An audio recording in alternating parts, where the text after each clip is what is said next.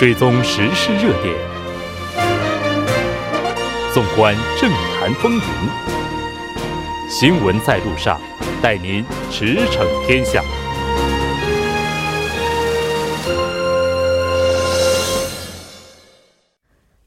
了解最新热点焦点，锁定调频一零点三新闻在路上。在接下来的半个小时，将为您带来此时此刻主要新闻聚焦分析以及数据有话说。广告过后马上回来。您的参与，我们的动力。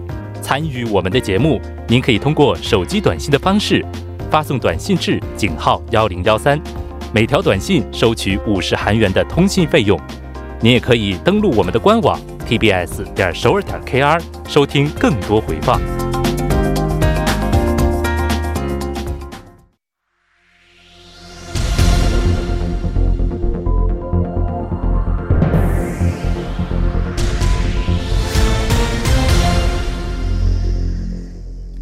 此时此刻，主要新闻。接下来把时间交给新闻播报员柳娜恩，我们稍后再见。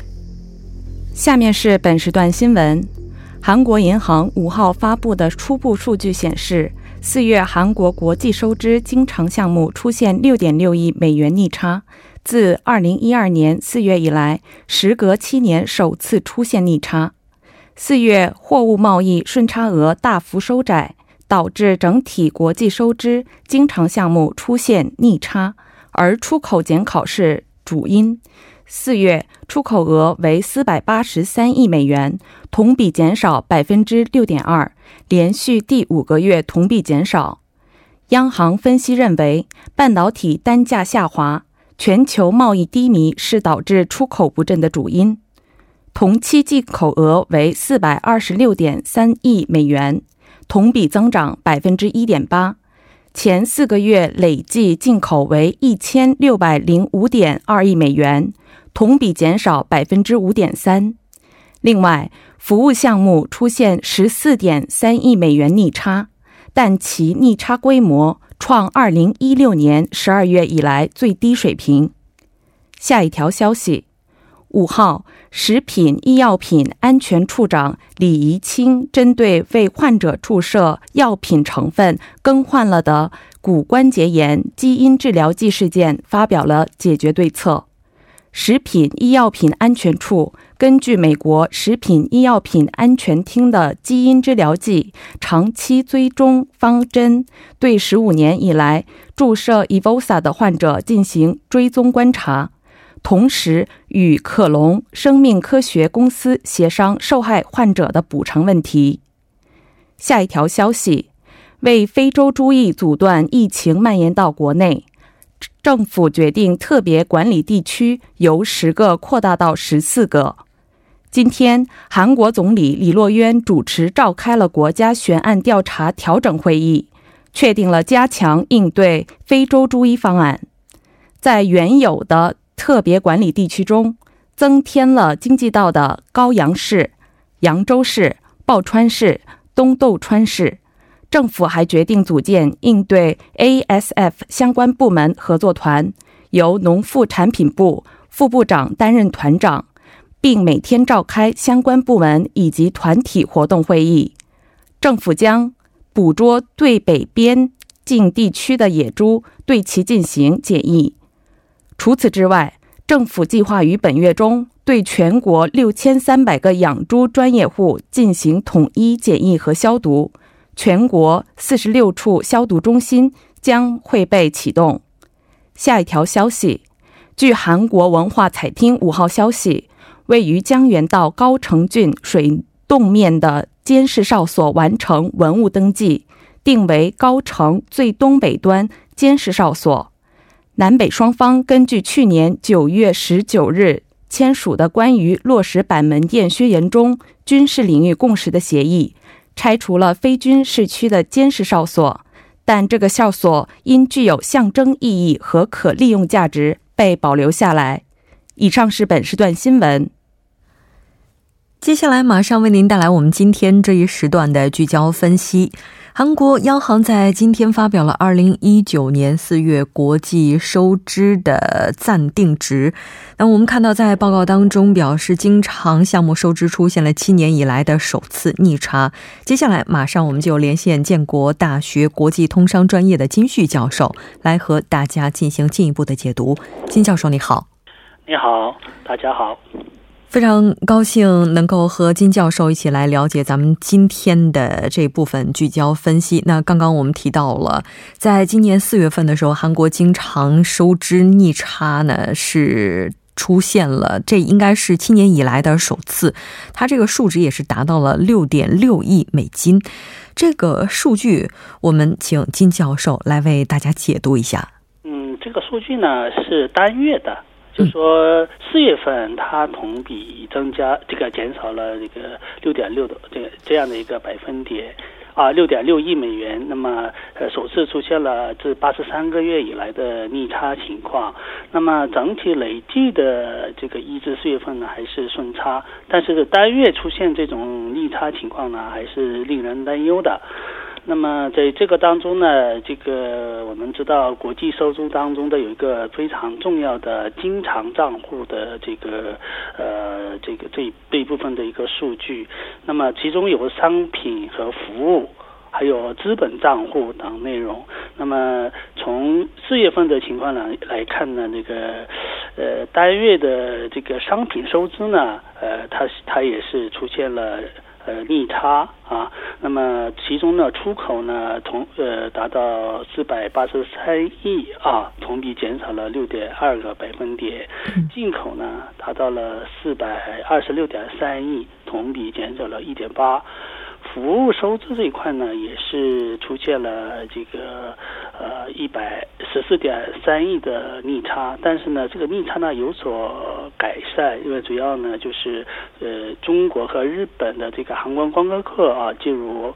韩国市场，那么呃多少呢？还是呃起到了这种缓冲作用。但这个四月份还有个非常独特的现象，有一个资本账户啊，嗯，它这一块的逆差项是非常大的，达到了四十三点三亿的这个逆差项，同比增加了百呃将近百分之三十的这种逆差。那么这个主要取决于这个，它这边有一个证券分红的项目，它呢要同比同比呢，呃，这个逆差项呢增加了这个四十九点九亿美元，那么呃涨幅呢呃这个达到百分之五十九哦，它它也是这个呃四月份单个的这种呃逆差呃突然增加的一个呃主要原因之一。嗯，是的。那这个数据其实是自二零一二年四月欧洲发生财政危机之后，韩国首次出现的一个逆差。在这个时间点的话，就是教授，您认为它的原因又是什么呢？那么刚才这个原因也是，这个也是一个季节性的原因。刚才前面也说了，主要是一个资本账账户上的一个资本证券市场的这个这个它这个支出，它有个这个分红支出啊。它这个分红支出呢，实际上这个累计达到六十七亿美元的这样的一个规模，它是好像是历代这个支出最多的一个项目。那么这个主要支出给这个外国投资者。分红这一块，那么这个反映在这个资本项目的一个赤字上，那么就导致呢当月的这个四月份的逆差项突然增加，还有刚才前面讲讲所讲过这个经常项目当中的一些呃商品的这个收支情况也不是呃出口和进口呢都出现了不同程度的一些下滑，呃这个也是取决于可能是最近的这个国际上的这个半导体价格突然。这个单价呢有所下滑，全球的这个交易量还是有有些这个国际环境的这个变化呢，导致国际上的这个呃经贸往来这个不顺畅，那么导致这个整体韩国的进出口还是受阻，呃，这个也是多种原因啊，是这样子。嗯韩国在九五年以及九六年的时候，当时经常项目收支赤字规模迅速增加。我们看到，业界分析呢也是表示，这个也是导致外汇危机的一个导火索。那在当时九五九六年，经常项目它的赤字规模是达到了一百零二点三亿美金以及两百四十四点六亿美金。那在时隔七年又出现了这样的一个逆差，再加上近日来一些出口的指标也并不太理。想，所以民众的不安心理还是非常严重的。那经常项目收支，它和整个经济的关系到底是怎样的呢？那么，经常项目这个指标是它是国际收支奖的一个一个非常重要的一个项目啊。这呃，这个它的标准是来自于这个 IMF 的这个国际货币基金组织的这种标准。它分这个它是怎么算的呢？这个你把所有的国民居住在国内和国外的所有的人员，你的所有的经济往来呢，都进行统计。嗯。那么这个也这个当中呢，就分大致韩国的情况呢，分四大板块，一个是呃这个经常收支，那么当中一个有一个商商品收支，他们叫，但实际上呢，它是按中国的来说呢，就是有形贸易，它这个服务收支呢，实际上按中国的呃这个标准来呢，就就是就是无形贸易。还有一个，他们叫保伦书超度书记，它实际上是按中国来说，一个是资本账户的一个呃一个内容。实际上，你比如说，呃呃，这个本国国民，无论是在国内或者在国外，呃，进行直接投资啊，还有证券啊，这个房地产投资的这个收支啊，这块也包括占据，包括进去的。还有一个叫一个转移呃这个收支，那么一增操作数据，这个呢，只要是你居住本国或者外国居民之间无偿进行援助或者是赠与性的这个呃汇款，这个都放进去的。那么现在呢，一般的情况呢，只看经常项目当中这个大块呃收呃商品收支、服务收支，还有这个另外一个这呃。资本账户收支，这个是大块的。嗯，这我们看到目前经济当局说没有必要去过度的解读四月份经常收支出现逆差的情况，那认为它是一个季节性的、暂时性的，这个依据又是什么呢？嗯，刚才这个数据当中已经很显示了，那个韩国央行也这么说了。呃，这个有些报纸是不是把这个四月份单月出现的这种这个逆差项，是把它看作过于这个严重了啊？这个当然，这个整体国际环境也是不好，这个是肯定是存在的。那么，这个韩国的这个情况，刚才前面说，第一个主要原因，刚才就是一个呃，这个。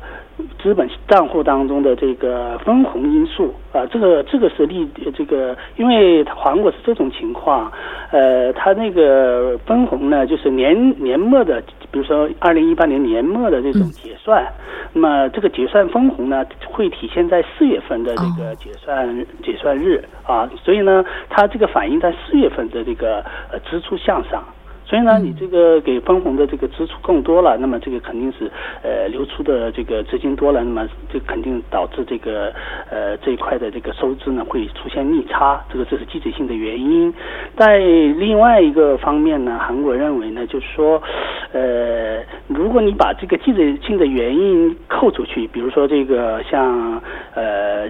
这个五月份现在有有些数据是出来了啊，贸易数据和四月份比起来之后呢，实际上这个赤字没有想象的那么大啊，这是他们的一个说法。还有一个呢，就是说刚才前面也讲过，服务收支这一块是这个呃这个现在发展的还是不错，因为最近呢，好像日本、中国的游客。这个数量剧增，对吧？这样的这个数据呢，有可能体现在五月份的经常收支下。那么，韩国银行呢，这个有关人员就估计呢，就是他们的预测呢，有可能五月份转换成这个呃顺差，它的可可能性也会也是存在的。嗯，这种情况是在今年年初的时候，政府是预测今年经常项目收支会达到六百四十亿美金。那在教授您看来哈，就是说这个预测值它会出现变动吗？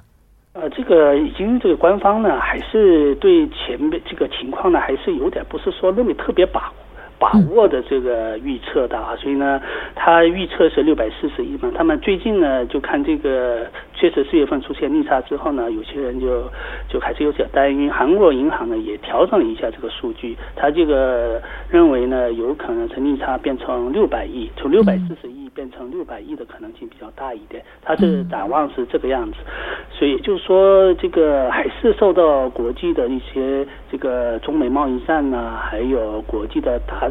这个呃经济环境不是很好，在这种情况下，韩国呢这个也是它的经济有所下行的压力还是存在的。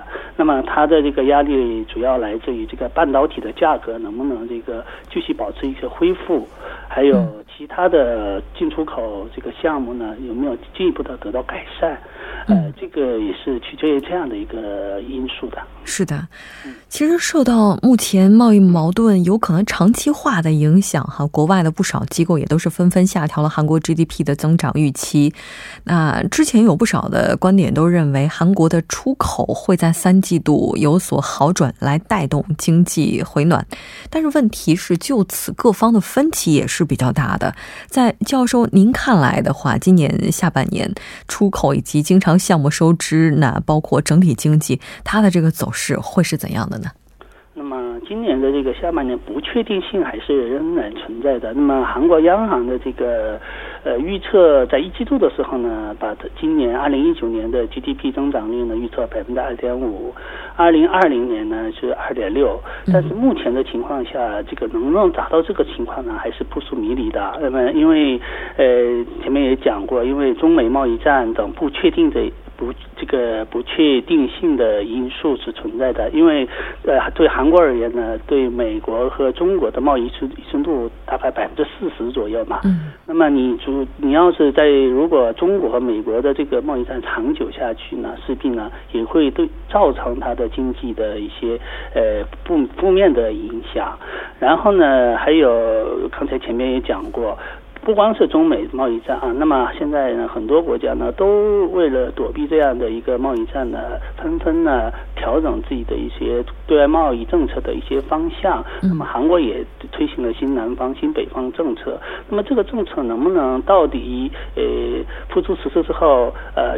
达到预期的效果呢？这个也是现在还是不能完全确定的。所以呢，呃，种种的情况来看呢，对于韩国经济来说呢，目前的压力还是比较大的。那么，呃，但是呢，就是刚才韩就韩国银行的这样的情况来看呢，我们要看具体的一些数据，不要被一些是呃这个这这些单纯的这种简单的分析把这个动摇一些韩国经济的一些内容啊，把过把他们说的太过度的这个紧张，那也是不太可取的吧。所以，对于舆论来讲的话，目前也是非常有必要去消除这样的一种不安情绪的。非常感谢金教授呢，我们下期再见。再见。嗯。接下来关注一下这一时段的路况、交通以及气象信息。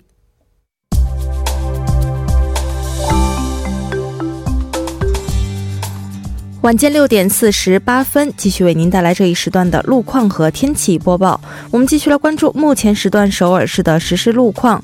第一条消息来自东一路华阳十字路口至永东大桥这一路段，目前呢，该路段双方向的所有车道受晚高峰行驶车辆不断增多的影响而交通停滞，请来往的车主们参考相应路段，小心驾驶。好，接下来来看一下良才大路的路况。那从先沿十字路口至盐谷洞十字路口方向，目前呢，该路段的路况呢也是拥堵比较严重的，行驶车辆的稠密度较高，属于事故高发路段。还望途经的车主们保持安全车距，小心驾驶。好，我们来看一下城市天气预报：首尔阴转小雨，十九度到二十九度。好的，以上就是这一时段的天气与路况信息，我们稍后再见。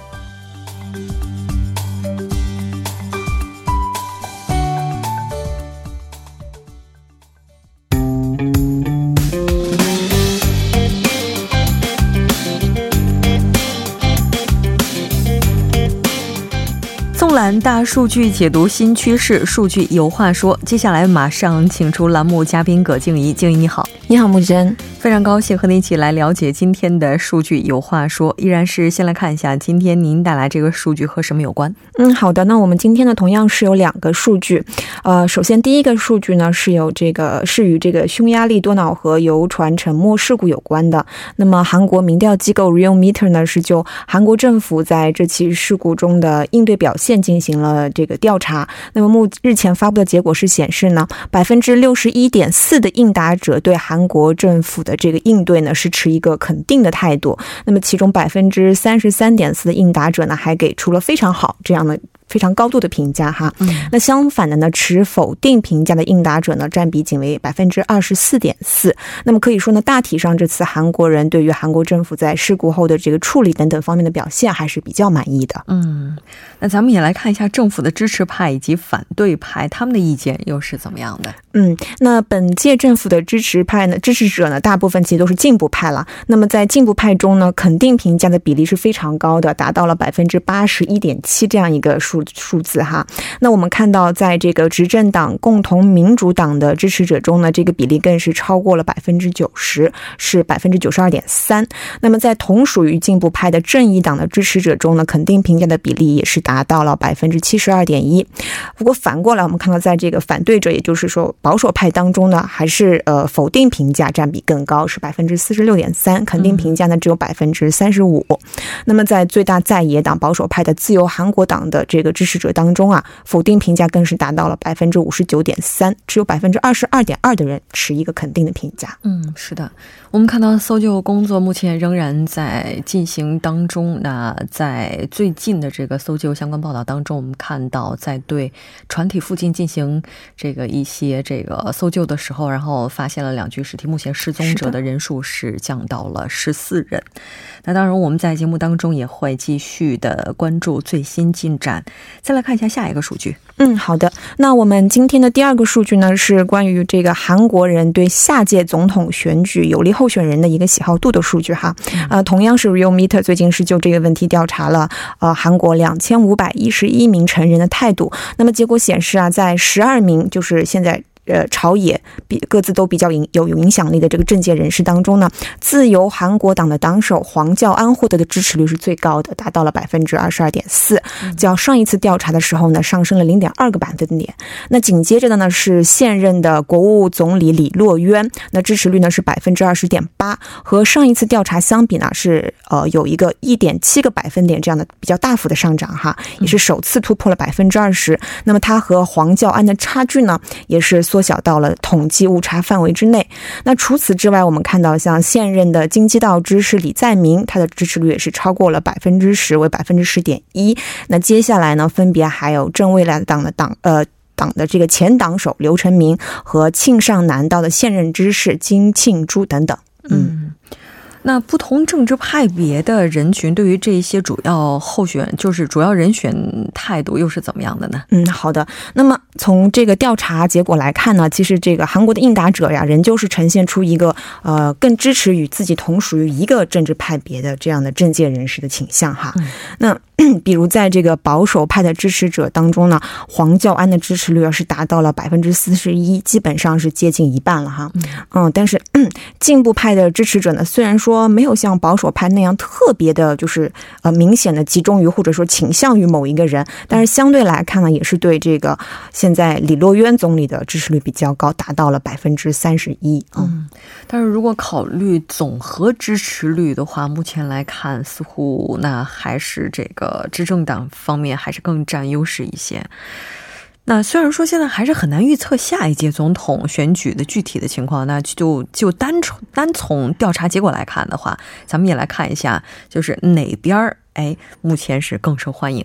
嗯，是的，是的，呃，这个这个其实距离总统选举还是有一相当一段的时间的哈，所以说这个调查结果呢也是怎么说呢？是也是看到这个在不断变化的一个明星的情况。那么从这次调查来看呢，目前说还是进步派。执政党方面的这些人选呢，相对更受欢迎一点。那么我们看到，对这个进步派和执政党方面人选的支持率呢是百分之四十九点四，但是像保守派在野党方面人士的支持率呢是百分之四十一点三。那其实两者之间是存在八点一个百分点这样的一个差距。虽然看起来挺大的，但是我们就是需要注意的是，其实这个差距呢是正在大幅的缩小，以非常快的一个速度缩呃在缩小。就在上一次调查是四月底进行的啊，那个时候呢，这个差距还是二十点六个百分点。也就是说，在一个月之间，进步派和执政党方面的人选呢，其实是失去了不少的民心。那么这个呢，其实也可能和呃。最近这个文在寅政府在民生经济方面表现的相对比较弱一些，另外还有国会现在这个状态导致可能，呃，大家对这个政坛本身就非常非常的失望，这样的一个情况有关。那么，呃，文在寅政府还有这个进步党派能否在接下来的时间里面做出一些比较亮眼的成绩来挽回这个失去的民心呢？我们可能还需要等待一段时间，因为这个是一个不断变化的过程。是的，没错。那应该说这段时间以来，执政党就是在这个相关统计数据当中的进步速度还是非常快的哈，肉眼可见的快。